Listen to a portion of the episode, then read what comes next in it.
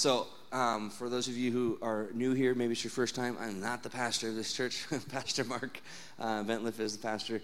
He's in Craig today teaching, and so he gave me the opportunity to teach and share the word with you all tonight. I never take that lightly, so I wanted to say publicly thank you to Pastor Mark for allowing me to do this.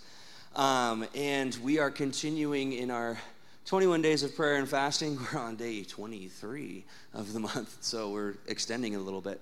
But we're going to continue to teach on prayer, because prayer is the principal thing. And really, I can't remember who said this quote. I have a really hard time remembering who says what. Sometimes I have a hard time remembering what the Bible says, like where it's at, but I just know it's somewhere.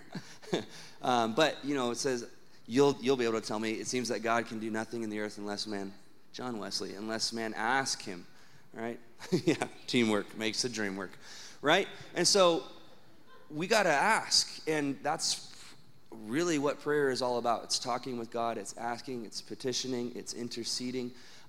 So we need to get an understanding of prayer. So that's what I'm going to be talking about tonight, in case you didn't know. But we'll be talking more about secret prayer, all right?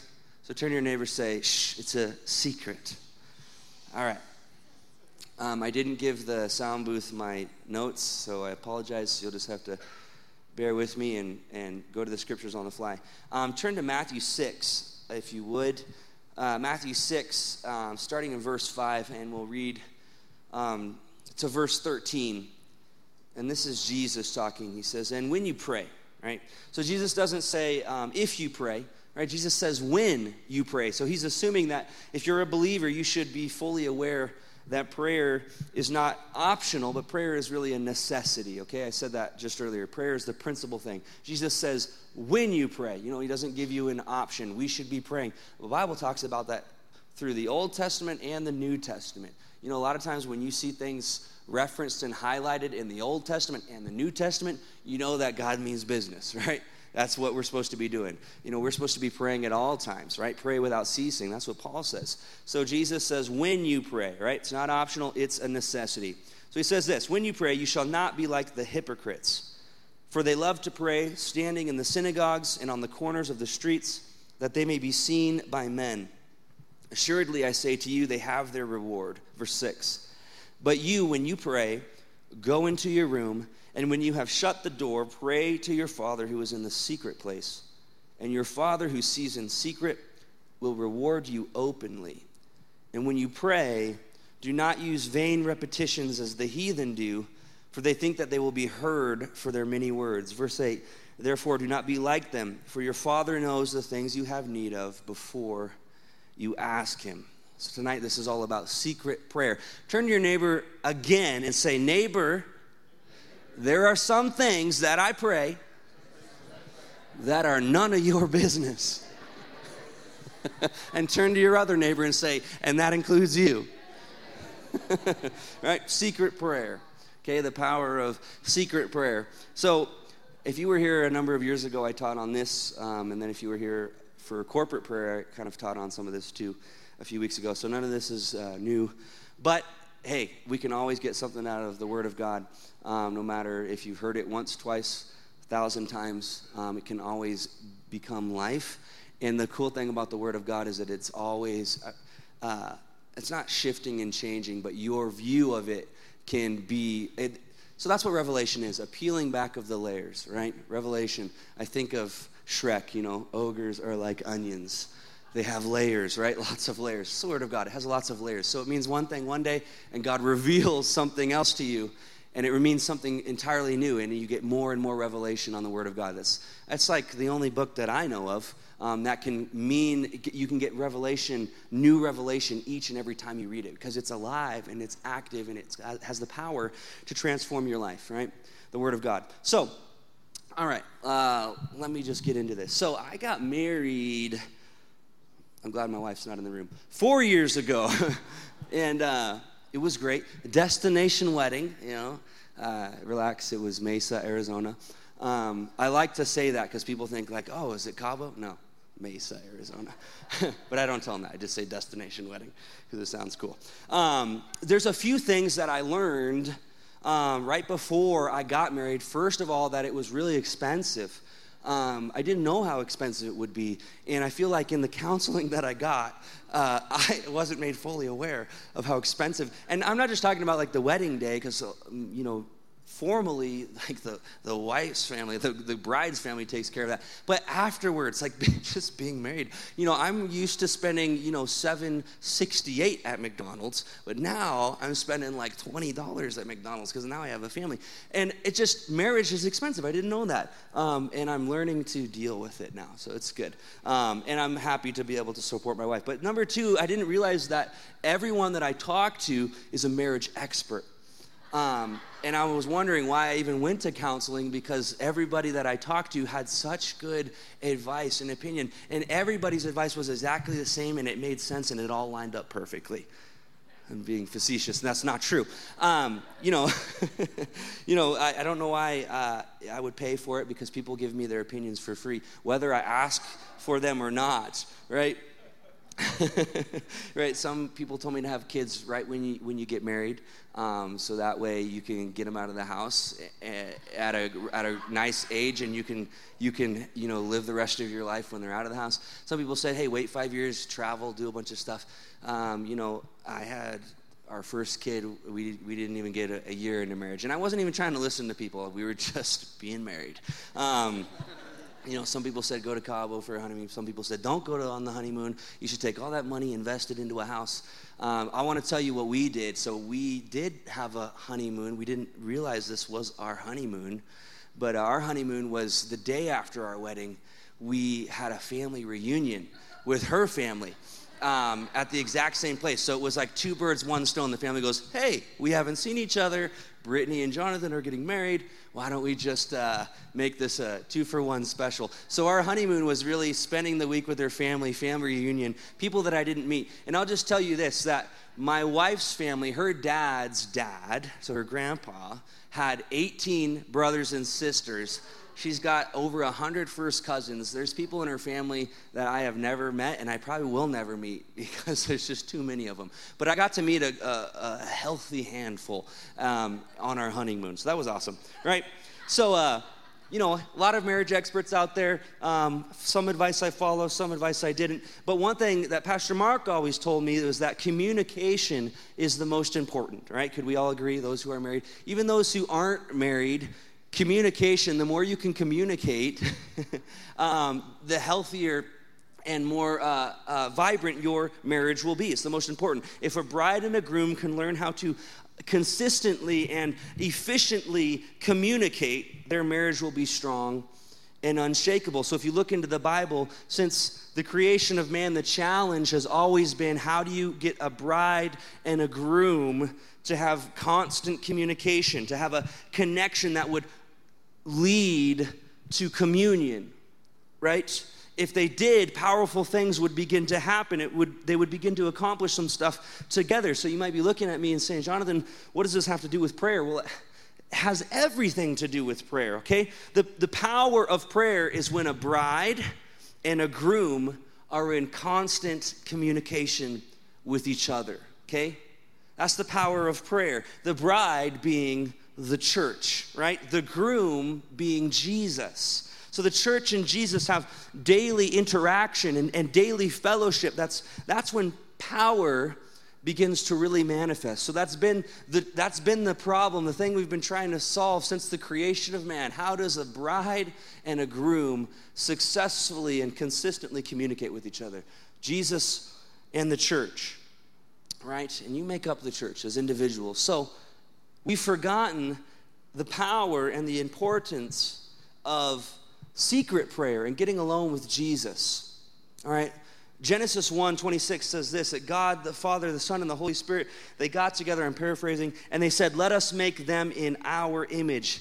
Then they went on to say, let them have full dominion over the earth. So we were created to dominate and to be victorious and to be in charge. So God took his unlimited power and he limited himself by working through us and giving us the authority. And all the power of heaven is at our disposal, but the key ingredient here is prayer and simply asking him to do something, right? That is the key. 2 Chronicles 7:14 says this, if my people, which are called by my name, shall humble themselves and what? Pray and seek my face and turn from their wicked ways, then I will hear from heaven and I will forgive their sin and I will heal their land. Only if, there's some conditions there, if my people will humble themselves and pray and seek my face. You know, we like to think that God's going to turn things around magically just because he loves us. I wish it was the case, but we have some participation to do. We have things that we've got to do. First of all, acting in a spirit of humility, getting the pride out of the way, bowing down before him and praying and repenting and consecrating ourselves back to him. Then, and only then, will we get all the other things that we like to talk about, right? Only then. So let's get back to secret prayer, getting alone with God. So no phones, no Facebook, just you in his presence, right? Private prayer. So this type of prayer is a discipline. And as Christians, a number of disciplines that we need to develop in order to grow. Okay, so the word discipline and disciple, they actually come from the same root word. They're derived from the same word. If you want to be a disciple of Christ, then you have to practice some discipline. Okay, there's no way around it. You have to discipline yourself to come to church when you don't feel like it, right? You have to discipline yourself to lift your hands in worship. You have to discipline yourself to serve and to give. Those are all disciplines that we practice and we need to start growing in to become more like Christ, to become disciples of Christ. We have to develop these disciplines. But here's one thing, but private or secret prayer is different in that it's one of the few disciplines that gets rid of the need and motive of approval or validation, okay? Secret prayer is one of the only disciplines that gets rid of that need for validation from other people, right? Facebook, let's just talk about that for a minute. There's so many social media platforms now. You got Facebook, Twitter, Instagram, right? Snapchat, TikTok. Some of you guys are like, what are those? I don't even know what those are, right? Some of you guys remember before internet. I just remember like dial-up and the terrible noise that it made. And then being on like MSN Messenger trying to talk to a pen pal. Yeah. But anyways, there's so many of those now, but we'll stick with Facebook because I think the majority of the people in this room use Facebook, right? And I'm about to step on some toes. But we upload photos not just for people to see, but for validation, right? I don't want to inform you what I'm doing. I want you to validate what I'm doing, right? That's the truth. And it hurts, but that's the truth. You know, I get it. Some people will say, well, I have Facebook to let my family know what we're doing because they live in Tennessee. That's fine. But the majority of us, including myself, if you post anything, it's because you want someone to see what you've done and give you a thumbs up, right? A like, or maybe even a heart, you know, or if it's kind of like serious, they do the care emoji now, right? Right? We're always seeking approval and validation from others. It's the reason why we have to let everybody know that you worked out, right? You know, the guys taking the selfie in the mirror, getting the angles just right so they look way bigger than they actually are. The girls, they go for a run, and then they post the mileage and what they did. And, oh, I see that you ran around City Market 2 miles there and back. Awesome. It's for validation, right? And Facebook knows this, so they've attached that feature where you can give the thumbs up, and you can comment on the photo, right? You upload it in hopes that you get likes and that people validate how beautiful you are or what you're doing is good, right? You know, am I stepping on too many toes? Mine are still good. But it's the truth. We're seeking validation from man. So in life, a lot of Christian disciplines, they're not wrong, but it's the motive behind it that's wrong, right? I'm giving so people see how generous I am.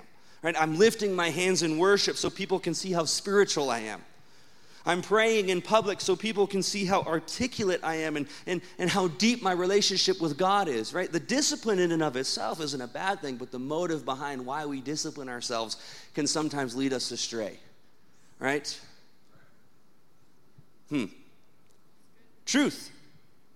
If we're not careful, we begin to do these things not because we love God, but because we want the thumbs up. We want the Facebook like. We want the validation from man and not God. So Jesus said this, that public prayer, it has its reward. What is its reward? Well, it's a really temporary and selfish reward, and that is recognition from those who hear you, right? When they would pray in the streets, they'd be very loud, and people would go, wow, that person is spiritual. That's about the cap of the reward. People notice you, and maybe they give you an attaboy. He said they have the reward. That's about it, right?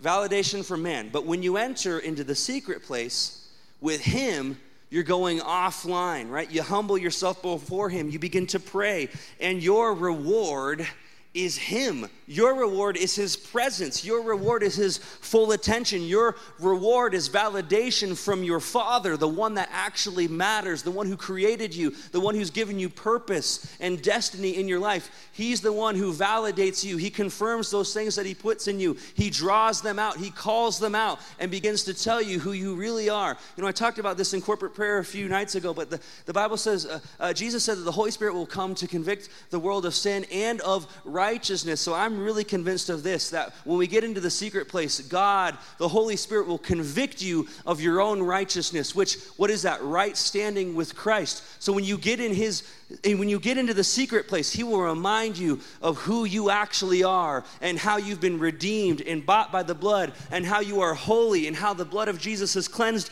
your conscience from dead works and all that filth that tries to pollute your mind and bring you down and say that you're not worthy. When you get into the secret place, that's the validation that edifies you. And when you get out of the secret place, you're totally different. You've been transformed. You've been changed, right? I think William McDowell said this. He said, it's impossible to be in the presence of God and not be changed. You can't be underwhelmed by the presence of God, right? You get his full attention. And here's another reward. How about an answered prayer? Glory to God. Thank you, Lord Jesus. Yeah, wisdom. One minister put it this way, secret prayer is like the teeth brushing of Christianity. Okay, I'll go into it. Say you brush your teeth twice a day. Those of you fanatics, you do 3 times a day. You have the little disposable flossing picks in your purse. Great. For the normal people, we just do two times a day. Okay, don't tell me if you only do once, right? And if you skip once, I really have no evidence that you didn't brush your teeth. If you just miss one time, right? I don't have no evidence, especially if you are talking to me from an acceptable distance and you have a curiously strong mint in your mouth. I have no idea that you didn't brush your teeth that day, right? You know, if you're chewing on some gum, you can cover it up for a while, but if you go weeks or even months without brushing your teeth, I'll be able to tell in a heartbeat. When you walk in the room, I'm going the other direction. You got food and plaque in your teeth. You've got some interesting scents protruding out of your mouth. And you've got halitosis. And it's clear that you have not brushed your teeth, but that buildup has taken a while. So it's like I said, prayer is the spiritual teeth brushing of Christianity. So you miss one prayer time, okay, no big deal. But if you begin to develop a pattern of not being in his presence, you develop spiritual halitosis, right? So, and now, here's the kicker, and now you are facing public humiliation because you've neglected private hygiene.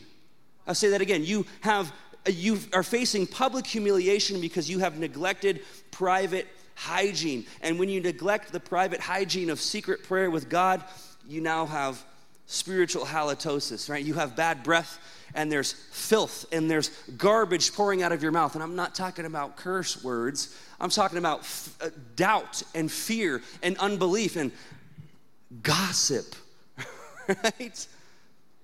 Spiritual garbage coming out of your mouth, right? And you got some bad breath. It's because you've neglected your private time, the secret place times with your Father. Am I making sense?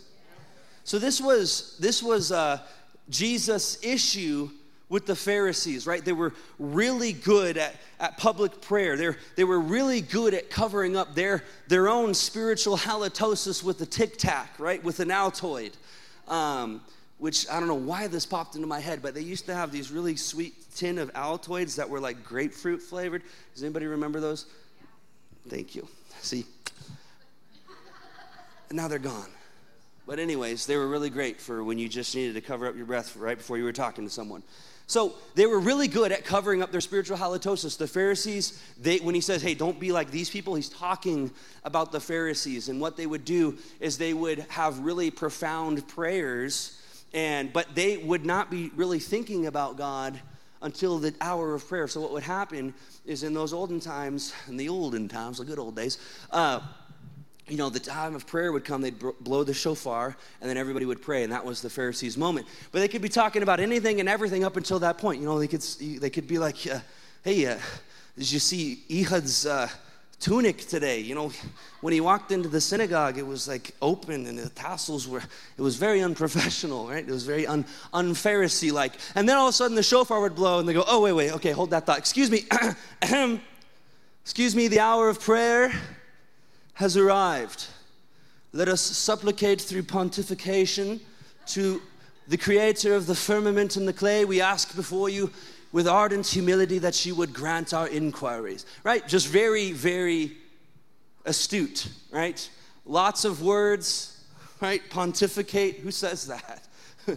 Pharisees, I'll tell you. Right?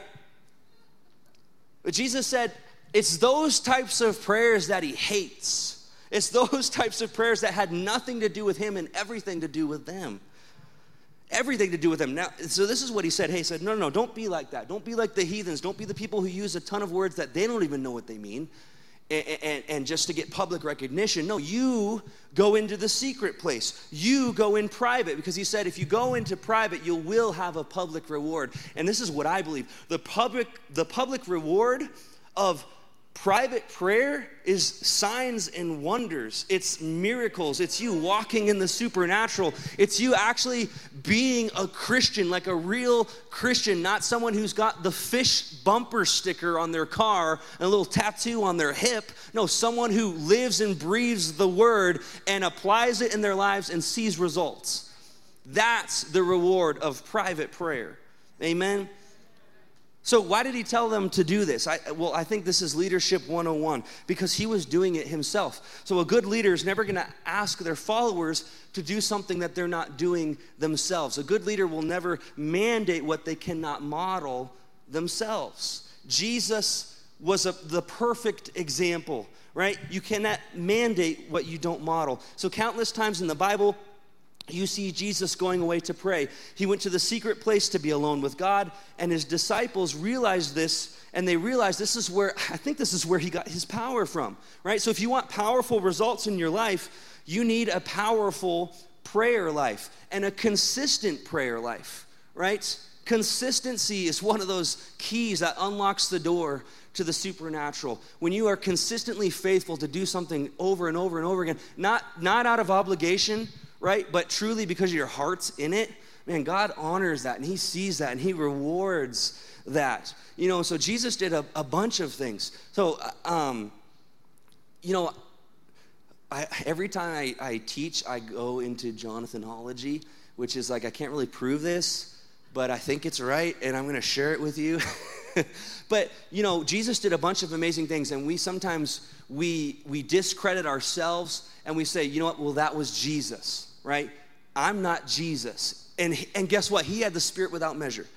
I just want to present this to you for your consideration this evening, that we have the Spirit without measure. And here's the deal.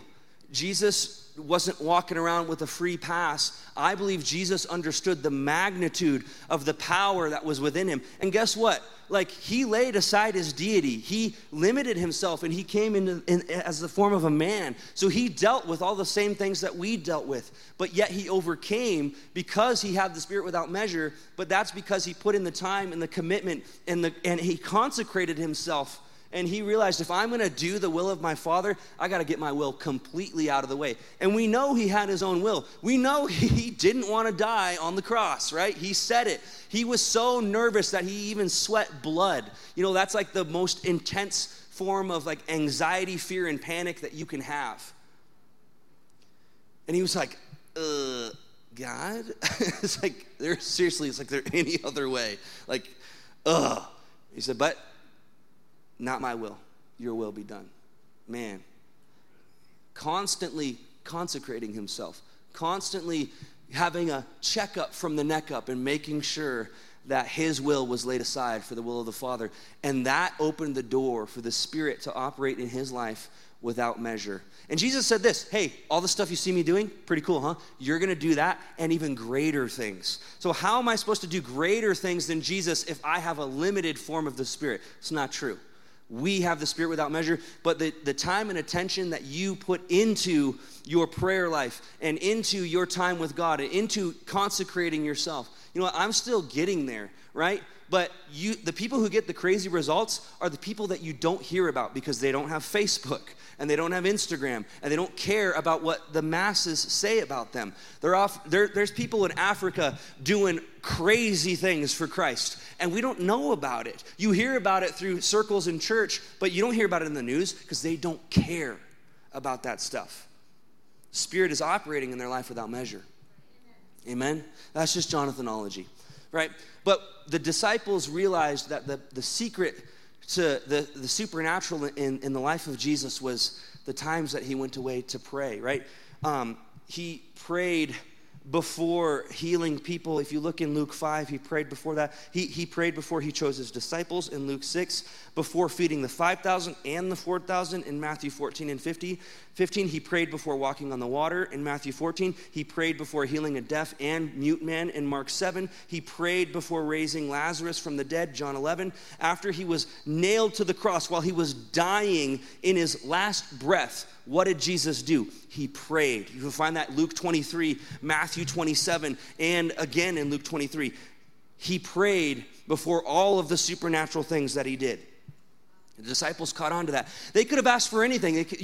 They went to him in Luke 11. They could have said, hey, Jesus, what have you been eating, man? Was it something in the wine? Like, how'd you walk on that water?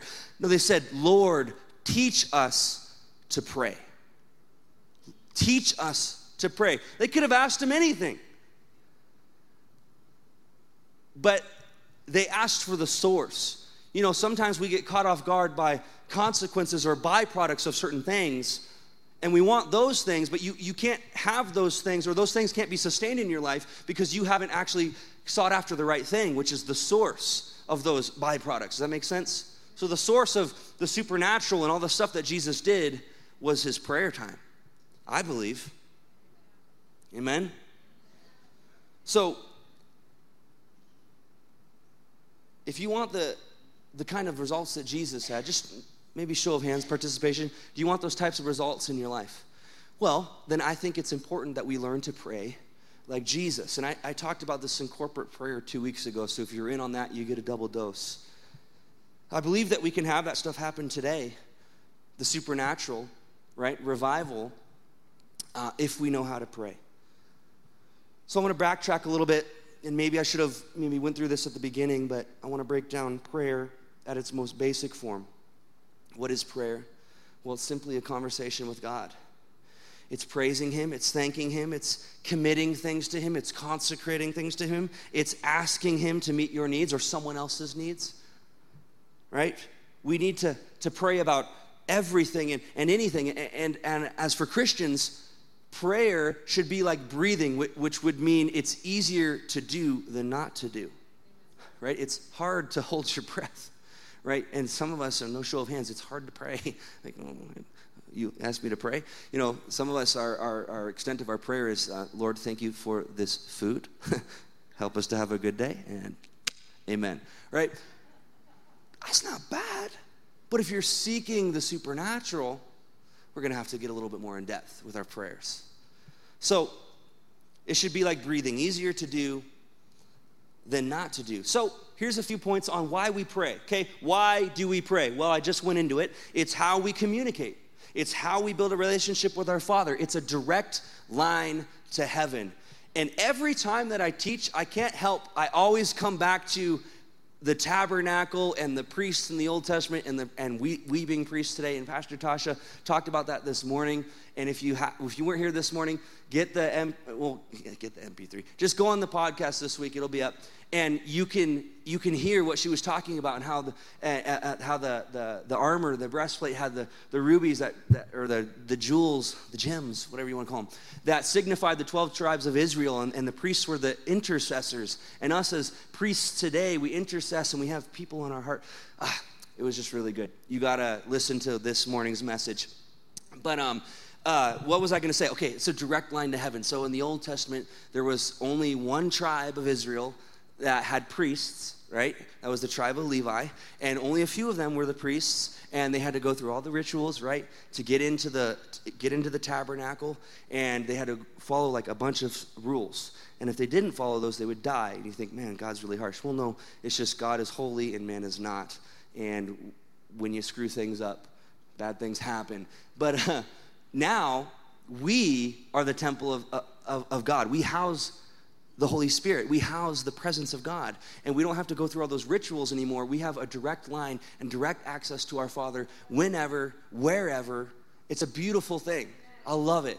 And the reason why we don't drop dead is because Jesus was the mediator. Jesus was the perfect sacrifice for us. So even though we still sin, Jesus didn't, and Jesus covered that. And so when we go into the holy place, we're going in with Jesus, right? And that's the reason. And anyways, I just love talking about that stuff. If you ever go to coffee with me, we want to talk for a long time. That's the subject to bring up. All right, 2.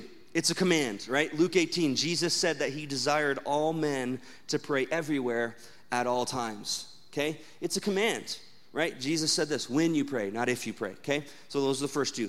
It's how we communicate, and it's a command. Number 3, it's how God supplies our needs, right? James 1, chapter 1, verse 5, I'll read in the NLT, it says this, if you need wisdom, if you want to know what God wants you to do, ask him, and he will gladly tell you.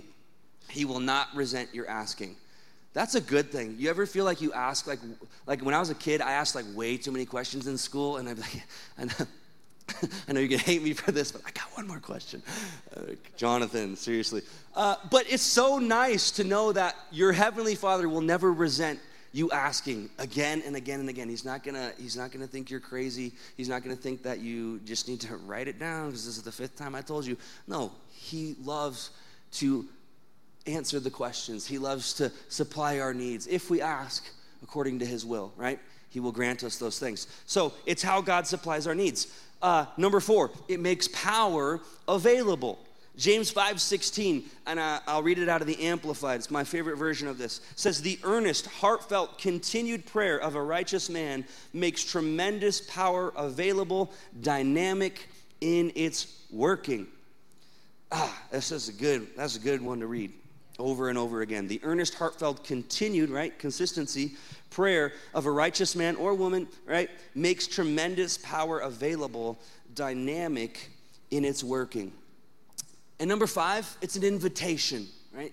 Pastor Tasha touched on this a little bit this morning. It's an invitation. And here's a news flash for you. Prayer does not inform God. It invites him. I'll say that again. Prayer does not inform God. It invites him. Because Jesus, what did Jesus say when he got to the end of that scripture? He says, for God, the Father knows what you need before you even ask him. And you're like, well, why am I asking him? Because he needs your permission to be involved in the process, right? He limited himself.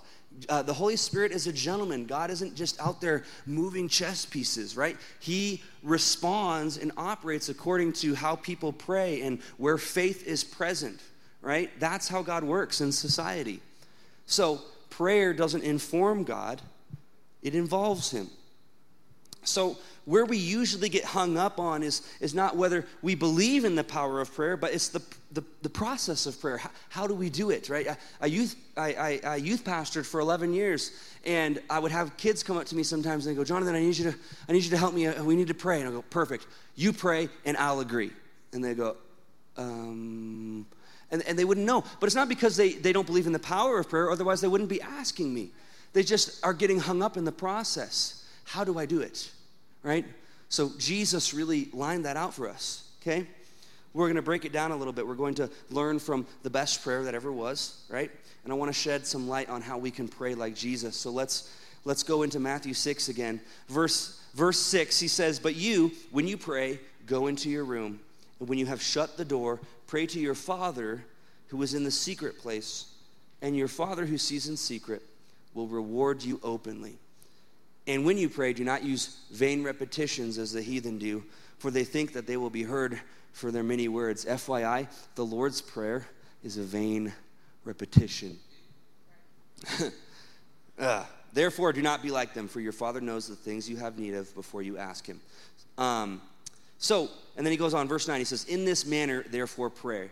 And then he goes on to pray the famous Lord's Prayer. But manner just means this. Manner means method, style, approach, technique, right? So the Lord's Prayer, although many of us have been taught to memorize it, which is fine, it's not a magic formula, okay? It doesn't make everything better. It doesn't make the evil spirit go away, even though you watched that horror movie and that's what happened, right? What Jesus was trying to do was give us some ingredients, right? And give us a process and a manner. He says, hey, here's an outline. This is how I want you to do it. Please don't repeat it word for word because you void it of all power if you do that. But there's a process in what we pray. And again, when we understand the process, we're really reverencing and honoring the heavenly tabernacle. Because like I said, we now are able to go into the throne room whenever we want, but there's still a process involved. Jesus paid such a high price. He shed his blood. And for us to just waltz in and just be like, poof, hey, God, I need something, isn't very honoring. So there is a process. And Jesus lined that out. He gave us some ingredients, and he wants to help us have successful and powerful prayer times that garner results in our lives. Amen? So we'll just go ahead and read it, and then we'll all pray it together. No, I'm kidding.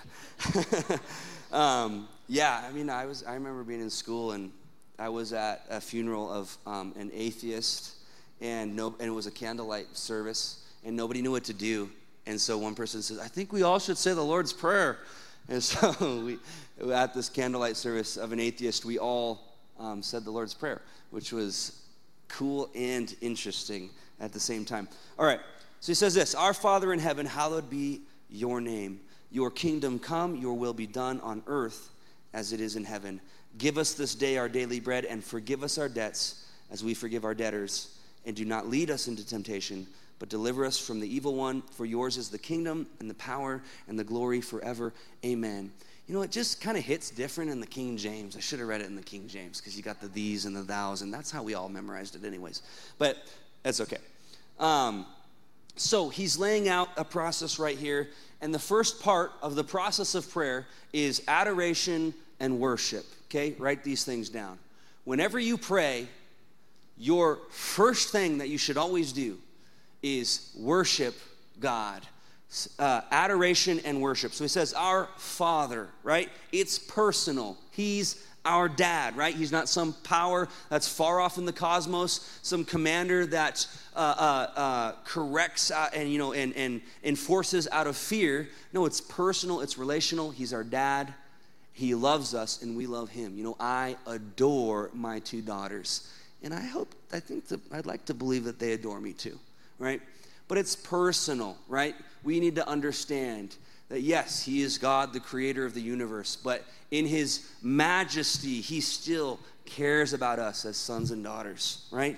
Our Father, adoration, it's personal, right? And it says, in heaven, it's his position, recognizing and acknowledging his position in our lives. He is above our problems. He is above our circumstances, and he is seated high above. He is creator. Jesus is king. So when we say that, our Father who art in heaven, we're worshiping him and acknowledging his position. We should be doing that every time that we pray, okay? Hallowed be your name. That's worship. Holy or hallowed means holy or sanctified, right? It's worship, it's honor.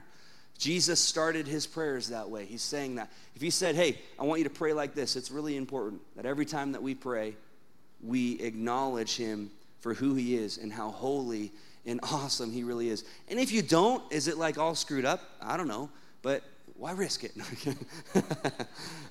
It's just good to do so. It gets you in the right perspective, right? It puts you in a proper place, right? Sometimes we enter into the secret place with our view of our problem up here and God like down here, and then we get upset because we don't feel like he can do anything about it. And when we do that, we shift our perspective and we put God here and we put our problem down here. Make sense? So, our Father in heaven, hallowed be thy name. Thy kingdom come, thy will be done. That's acknowledging authority, right? His authority in my life. Not my will, but your will be done. When we go into the secret place, our primary goal is to come out with a proper revelation of his will for our lives. Not a clarification of what I want and God better meet it. No, when I go into the secret place, my desire is to abandon my will and take up his will. Amen? Thy kingdom come, thy will be done. That's authority. Then he says, give us this day our daily bread. That's provision. We can say this is the part in the process where we present our need to the Father. Okay? So, acknowledging the proper process. You know, if I waltz in to the holy place and just immediately present my need, it's very disrespectful. It's just not proper, right? It's not proper priest protocol. We are priests unto our God. So we first acknowledge who he is, his position, his will, then we can present our need to him, right? Give us this day our daily bread, provision. Then it says, forgive us our debts as we forgive our debtors, right? We need forgiveness. So when we present our needs to him, it's always good to acknowledge our own wrongdoings, our own faults, our own things that can be stopping up the process and stopping up the flow, right? If I need healing in my body and I always ask God for healing but never acknowledge what might be stopping up the healing flow, which could be bitterness and unforgiveness in my own life, I will be beating my head against the wall. I'll be getting frustrated thinking that God's not answering my prayers when he goes, hey, you've got something that's blocking up the flow, and I need you to acknowledge it, and when you do, I will gladly cleanse you and wash you of that. And he says this, forgive us our debts as we forgive our debtors. And what did Jesus say? He says, if you can't forgive someone, neither can my Father in heaven. So your unforgiveness literally halts the forgiveness of God in being an operation in your life. That almost sounds like blasphemy. What, are you saying God won't forgive you? Well, if you can't forgive somebody else, I'm just going off of what Scripture says. It says that God can't forgive you, right? Forgive us our debts as we forgive our debtors. We need forgiveness.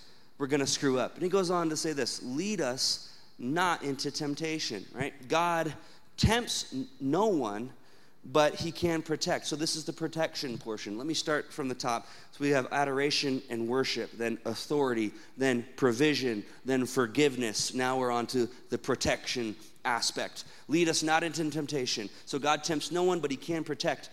And I believe that's the conviction and the leading of the Holy Spirit. Lead us not into temptation. So, you know, again, last time I taught this message, I was teaching it to some youth students, so I had some examples of how God leads you not into temptation, right? So if you want God to not lead you into temptation, then you'll delete that number, right?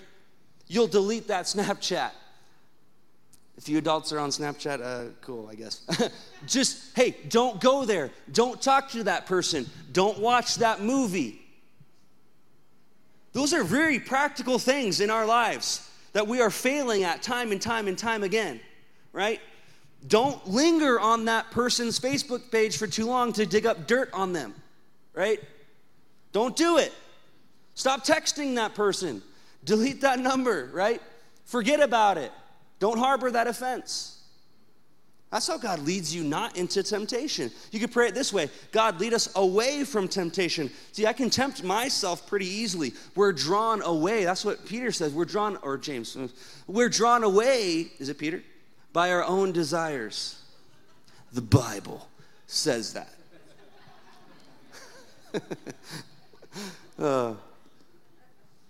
So God, lead us away from temptation. God, you take the reins. So, because when I lead myself, it's straight towards temptation, and my desires lead me away, and I don't want that junk in my life, right? Then he goes on to say, deliver us from evil. It's still protection, because when we are tempted, inevitably we will be tempted, and inevitably we will fall, and we will be in a trap, but God still can deliver us. Amen. That's the beautiful thing about mercy, forgiveness, and grace, right? And I'll say this again because I love what Pastor Marshall Townsley said. Mercy gives you a new opportunity, and grace fills it with success. And that's a beautiful thing. Mercy of God, forgiveness, picks you up out of that pit, and then the grace helps you not to fall in it again. Amen? And then he goes on to say, yours is the kingdom, the power, and the glory, right? That's another declaration of worship. It says ending your prayer with putting the focus back on God, right? Sometimes when we get an answered prayer, we think it was all us, right? We get a little prideful, but this keeps us, it puts us back into a place of remembrance, right? God, this is for your kingdom, and it's not for by my power, but yours, and it's all for your glory, right? So I'll just break that down again. The Lord's Prayer, right, is a process. It's an ingredient list in a way that we should pattern our own prayers. So it starts with adoration and worship. Then it recognizes and acknowledges his authority. Then we present our needs to him. Then we ask for forgiveness, and we humble ourselves once again, right? We ask for his protection. We thank the Holy Spirit for leading us in the way that we should go. And then we declare his authority and give him all the worship and the honor once again. And that's how you pray. Done deal, right? Shouldn't be too complicated, but we muddy up the waters, and we just do a bunch of things that don't mean anything, and we get upset. And let me just tell you this, that the problem is never on God's end, okay? It isn't. It's always on our end, or things that we can't see. You know, I think of Daniel, right? When he prayed and fasted, it took 21 days for the prayer, for the answer to get to him. And then what did the angel say? He's like, man, I was fighting some battles getting to you, man. There's a lot of things in the spirit, in the unseen realm, right? The unseen realm is what created the seen realm. So it's even more real than this pulpit. And he said, there's a lot of things going on that you're not aware of, but thank you for persisting in prayer. And here's the thing. When we don't see our prayers answered right away, you know, I think it was Mark Hankins who preached this, and it was a message called Return to Sender, Address Unknown. And so your voice is your address in heaven. And so you pray something out, and the answer might have been sent immediately, and you have no idea what's going on. You know, Jesus even said that we're battling against not flesh and blood, but against unseen enemies, spiritual forces, just a lot of junk, right? And if we get upset and we stop praying, it's like our address just like went off the radar, and like the angel's like, I think of that. Never mind, I'm not going to say it. It was a meme, but anyways, he knows. The angel's probably going like, where am I supposed to take this package again? But when we consistently are praying, it keeps our address online. But anyways, there's things that are going on that we don't see, and there's things in our own lives that we don't recognize or we choose not to recognize. That's what ignorance is. It's like willful, what is the word? No, that's what stupidity is. Willful ignorance, I'll say that. When you choose not to acknowledge something in your life, you're only hurting yourself. And then you blame God, and you get so upset. You go like, what's the deal, man? Like, and then you even get down the road of questioning whether God's even real or not, because you won't even acknowledge the unforgiveness in your life, or that little thing. And just, I encourage you tonight, go into the secret place, quiet yourself. And this is a terrible, well, it's not terrible. It's a very intense prayer to pray. God, tell me what I need to change. And he will. And a lot of times you'll be like, what did I just do? Because they'll tell you to change the things that you want to hold on to the most. But those are the things that are stopping up, whether it be healing in your life, you know. And sometimes, man, I'll just say this too. Sometimes, you know, when we intercede for people, that person that you're interceding for doesn't have can't do it on their own, right? Sometimes that person might be sick. They might even be in a coma, or they're just so far away from God that like them reaching him, like good luck. And you're interceding for them, but like nothing is happening because you have something in your life. And you're thinking like, God, I'm praying for this person. Like you're working with them, right? But like he's working with you. And if you have something in your life, then like the intercession process is like stopped. And so you're like affecting more than just you. And I'm just kind of rambling now, but it's important to understand the power of secret prayer, going into your prayer closet and not neglecting spiritual hygiene, right? What did we say earlier? You will face public humiliation if you neglect spiritual hygiene. And it's in those times of spiritual hygiene that when we are out in public, we are rewarded with the supernatural and with answered prayers. And so it's so important. And we're going to spend a few minutes to pray. I know we just talked about secret prayer, but we're going to pray corporately. And it's not to be all flashy and see how wonderful we can pray. But I just think there's awesome power in corporate prayer. And so corporately, we will pray about ourselves. That makes sense? And I want you to pray out loud what it is you're working on. I'm just kidding. You guys can just follow along. I'll pray it. It won't be too long. Did you get anything out of that? I was kind of here and there. As Mark Hankins would say, I was like a fat man in a barbed wire fence, a point here and a point there. That's a joke. You can laugh. It's totally fine. All right, why don't you stand up with me? And we will go ahead and pray a little bit. Father God, we come before you in the mighty, matchless, and majestic name of Jesus. And God, we acknowledge you for who you are. First and foremost, you are our Father. We thank you that we have received the spirit of adoption in which we cry, Abba, Father, or Daddy, God. We love you and we acknowledge you as our Father. I thank you that you have relationship with us. You chose to make yourself known. We don't have some altar dedicated to the unknown God, but you have made yourself known to us, and it is in you and it is through you and in you that we move, we live, we breathe, we have our very being. Our sense of identity is found in you, our Father. And I thank you that you are imparting identity and destiny to each and every one of us, Father. I pray that we would get a greater understanding of you as our Father, that we would have the intimacy and that relationship, that depth of relationship with you and your Spirit, that koinonia, that fellowship, that joint partnership that you so desire to have with us. I thank you that you are our Father, and I thank you that you are seated high above. Nothing surprises you, nothing shocks you. You are seated above every situation and every single circumstance. And when we get that proper perspective, the divine heavenly perspective, our problems become way less overwhelming because we know that we serve a God who is overwhelming. And you even said in Hebrews, our God is a consuming fire.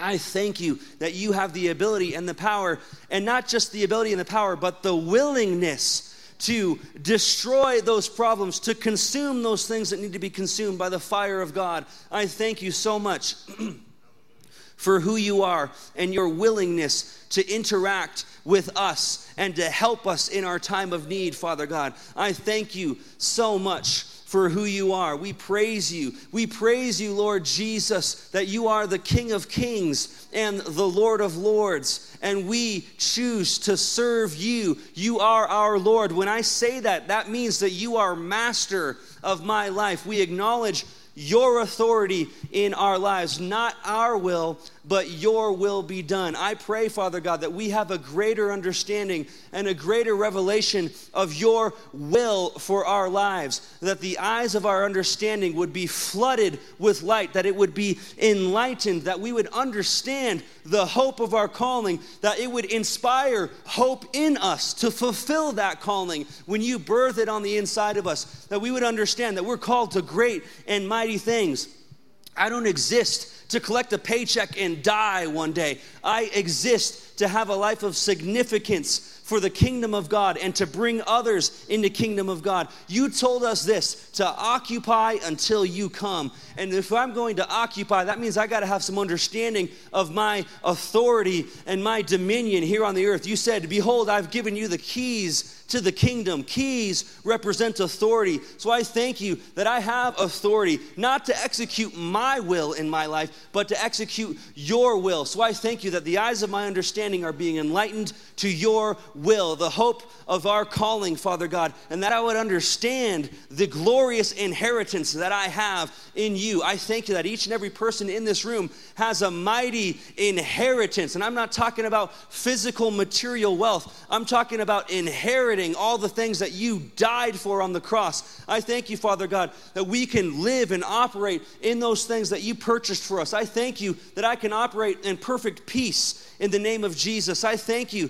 right now for the peace of God, which surpasses all understanding, to guard hearts and minds in this room this evening. I thank you for peace, that wraparound presence of God to consume and surround people this evening, Father God. I can just see right now that there are people who are being tormented in their mind. They're being tormented in their thought life, but the peace of God, I pray that we would let the peace of God rule and reign in our hearts and in our minds, Father God. I pray that we don't have to figure everything out, that we don't have to have an answer for every single thing, why this didn't happen and why that person got the promotion and why that person didn't get healed and whatever it is, Father. I pray that your peace surrounds us, it guards our hearts, it guards our mind, and in turn that we were able to clear the mechanism and kind of get all that junk out of the way, that we would focus on the right types of things, Father. Like you said in Philippians 4, to whatever is pure and holy and noble, of good report, whatever is praiseworthy, that we would begin to meditate on those things, that we would be heavenly minded, that we would think on things that are above, that we would think on things that you're concerned with, Father God, eternal things. You know, it's okay to pray for the temporary things, but if that's my main focus, I'm so nearsighted, I'm going to run into something, right? I have to be heavenly minded. I have to be eternally minded. So I thank you in the process of getting that divine perspective. It's seeing out beyond today. It's seeing eternity. What matters for eternity, right? What matters for eternity? I pray that we would be concerned with those things, Father God. And right now, I just pray, there's a lot of things going on in a lot of people's lives. You know the needs that need to be met, Father. So I just pray, I thank you that every promise in God has its yes and its amen. It doesn't have its yes and its maybe or its no or heck no, right? It has its yes and its amen. So I pray, Father God, right now that as we present our petitions and our needs to you, that you are willing and able to meet and grant those needs, Father God, because you love us, right? I'm reminded of that song that says, you heal because you love. You do everything out of a heart of compassion and empathy because you love your children. So I thank you, Father God, because of that deep, unconditional love for us, that you meet needs, Father God. So whatever it is, whether it needs, people need healing in their body, or there's physical, financial need, whatever it is, Father God, I thank you that you are meeting those needs and you're meeting them in your will, in your timing, and that we wouldn't grow impatient, right? What Pastor Mark talked about, PPE, that we would have some patience and some perseverance and some endurance to see it through to the long haul, that we wouldn't grow weary in our prayer life, Father, that we would consistently, continually pray for those things that are according to your will. And we know that if we pray according to your will, that you hear us. And if you hear us, we know that you will answer what we ask of you, Father God, because it lines up with your word. So I just pray right now for those things. We know healing is according to your word, Father God. We know that prosperity is according to your word. You say that we would prosper even as our soul prospers, and you have pleasure in the prosperity of your servant, Father God. So whether it be a physical need or a financial need or even an emotional need, right? All of those things are according to your word. So we pray those things in confidence and in faith, knowing that you are a God who still answers answers prayers today. We thank you for it. And right now, Father God, we pray, just as we have asked you for these things, we acknowledge our own hearts and our own lives, Father God, that we pray that you would create in us clean hearts that are not calloused. I thank you that you remove the heart of stone and replace it with a heart of flesh that is open and that is vulnerable and that is willing to receive correction from you, Father God. I pray whatever it is, that we wouldn't be so, we wouldn't hold on to those things so dearly that it would cause our prayers to be stopped, Father. Whatever it is, those things that need to be addressed, those things that we haven't talked about in years, right? That we could address those things together. So I think that's beautiful. You know, that's part of the joint fellowship with you, Father God, is that when we go on a journey with you to discover those things, we do it together. And I just think about, you know, those things that I haven't, those emotional things in my heart that I haven't explored for years and that maybe we're kind of afraid of. Jesus, you take us by the hand, you say, let's address these things together. And let's paint the walls together, right? Let's address the backyard together, right? It's all about doing things together. It's covenant. I thank you, Father God, that you're not just there to call out our mistakes, but we address them together and that you refine us and you make us pure and holy, Father God. And I pray that we would, again, embrace the refining process with you, Father God. I want the refining process to take place so that what is left over is something pure and valuable, and that my faith is refined so I can better serve you and better please you and better believe you for things, Father God. I just thank you so much for that process. We embrace it. You said you correct whom you love, and I know that you love me, and I love you, and if I love you, I will embrace the correction. So thank you, Father God, for forgiving us as we forgive other people. So show us right now that person in our life or persons, you know, whatever. I just pray you reveal that to us and that we would make those things right again. That person that we need to have that conversation with. You're reminding me of someone right now. Yeah, I'll do that. Thank you, Lord. Whoever it is, Father, help us. And give us the grace, give us wisdom, give us words to speak, Father God, that we would be able to operate in a way that is loving and compassionate, and that when we have to talk with that person, whether it's for forgiving them or seeking forgiveness from them, Father God, I thank you that you, Holy Spirit, you are involved in that process, and that you can alleviate the friction of altercation. Thank you, Lord Jesus, for the Spirit of God helping in those things that need to take place, those altercations, those confrontations that need to take place, Father God. And the result would be healing and forgiveness, not opening up another wound. I thank you, Father God, that healing and forgiveness would take place out of that. So I thank you, Father God, that you're helping us live a life without offense. In Jesus' name. And again, we acknowledge you for who you are, Lord Jesus. We put the focus back on you.